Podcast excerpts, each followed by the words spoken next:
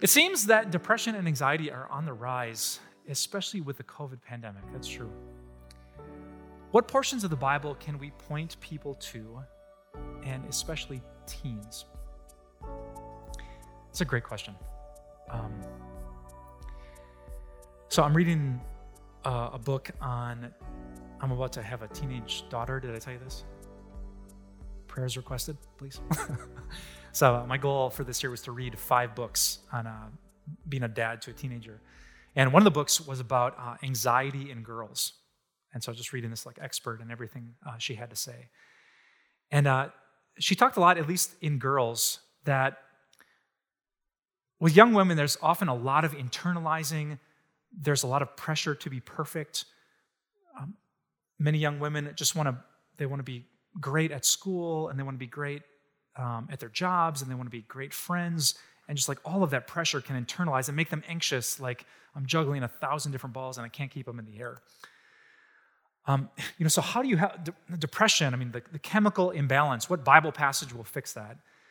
Um, I think there are passages that help, but I don't want to suggest, like, here's the one passage to read tonight, and pff, your depression is over. I mean, there's so many factors that contribute to that, that for a lot of us, you know, depression or being worried too quickly or looping thoughts or pride or envy, whatever it is, is going to be a battle and a situation to manage for our entire lives.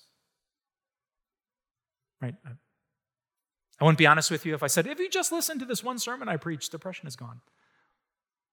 But I did preach a sermon on depression. so go to the Taboo series.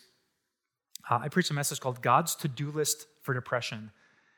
And uh, let me give you the 30 second summary of that. What God wants you to do to cure your depression is nothing. I should rephrase that. God's number one way to cure your depression is not you doing something, it's God doing something for you. It's not telling a depressed person, do this and do that, and if you just do these 10 things, it'll make your depression better. Like, no, God loves depressed people.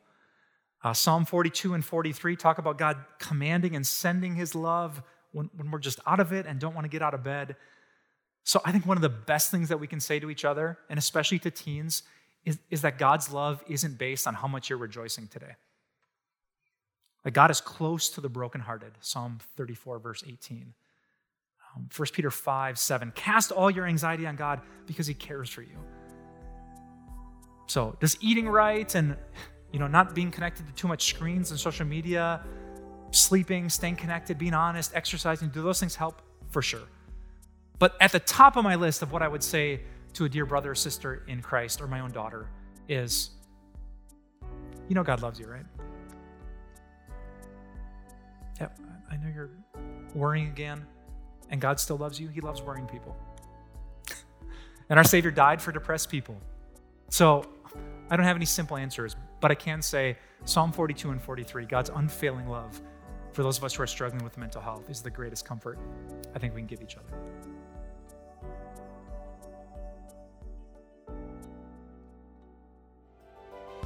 Hey everyone, Pastor Mike here from Time of Grace. Hey, thanks so much for taking your time to listen to this message we would love so many other people to hear about this message too. So if you could think of someone in your mind right now that could use this, we would love for you just to take a moment and share it. Um, that's essentially how people hear the good news of Jesus, believe it, and find eternal life in his name. Thanks for sharing, and have a great day.